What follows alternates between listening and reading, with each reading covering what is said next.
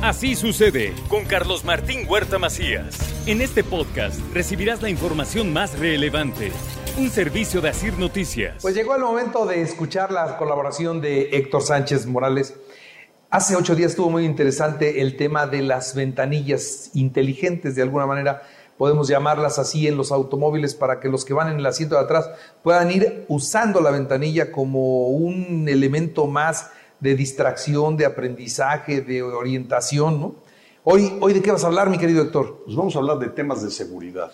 Siempre que estamos dentro de la casa, eh, lo, que, lo, que menos queremos es que pues, seamos atacados cuando estemos dormidos o cuando nos vienen persiguiendo. Bueno, tener la forma de atrancar nuestra puerta. Vamos a hablar sobre las barricadas de acción rápida para puertas.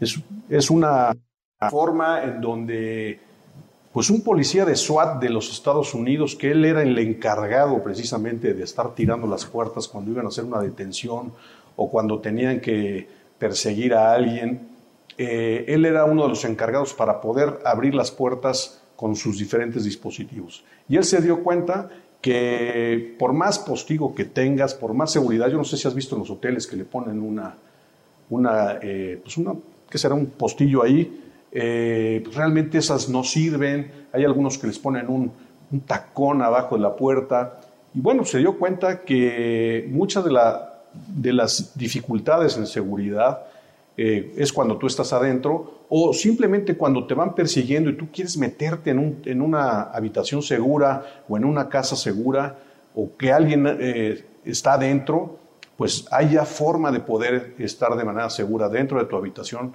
o dentro de tu casa.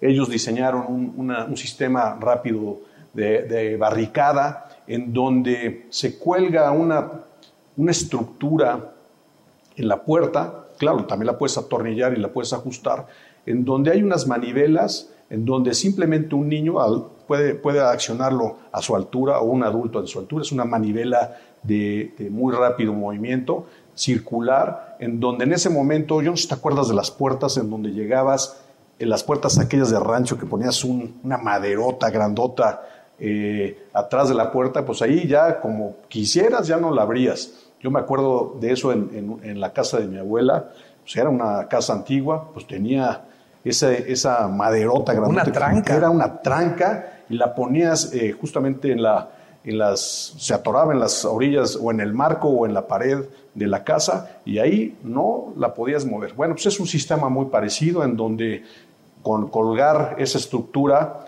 eh, en la puerta y poner los ajustes eh, o esos tacones en donde atora la tranca, simplemente con un movimiento muy, muy rápido, puedes eh, tener esa barricada de acción rápida en tu casa o en tu cuarto, esos cuartos de seguridad que muchas veces pensamos, esas películas en donde pues hay unos intrusos y, y se meten en un cuarto de seguridad y que tienen monitores, bueno, ya lo puedes tener justamente en tu cuarto o en tu casa. Muy bien, pues está interesante.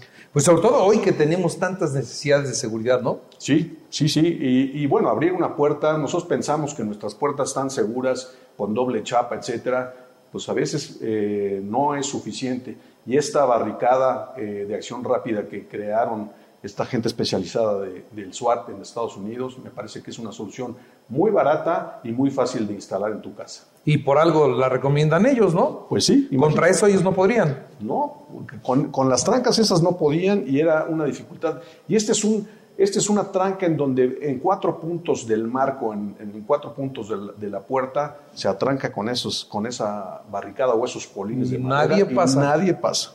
Está bien. Muy bien, mi querido Héctor, está interesante. Muchas gracias. Buen miércoles. Que estés bien. Síganos en arroba Héctor A. Sánchez. Así sucede con Carlos Martín Huerta Macías. La información más relevante, ahora en podcast. Sigue disfrutando de iHeartRadio.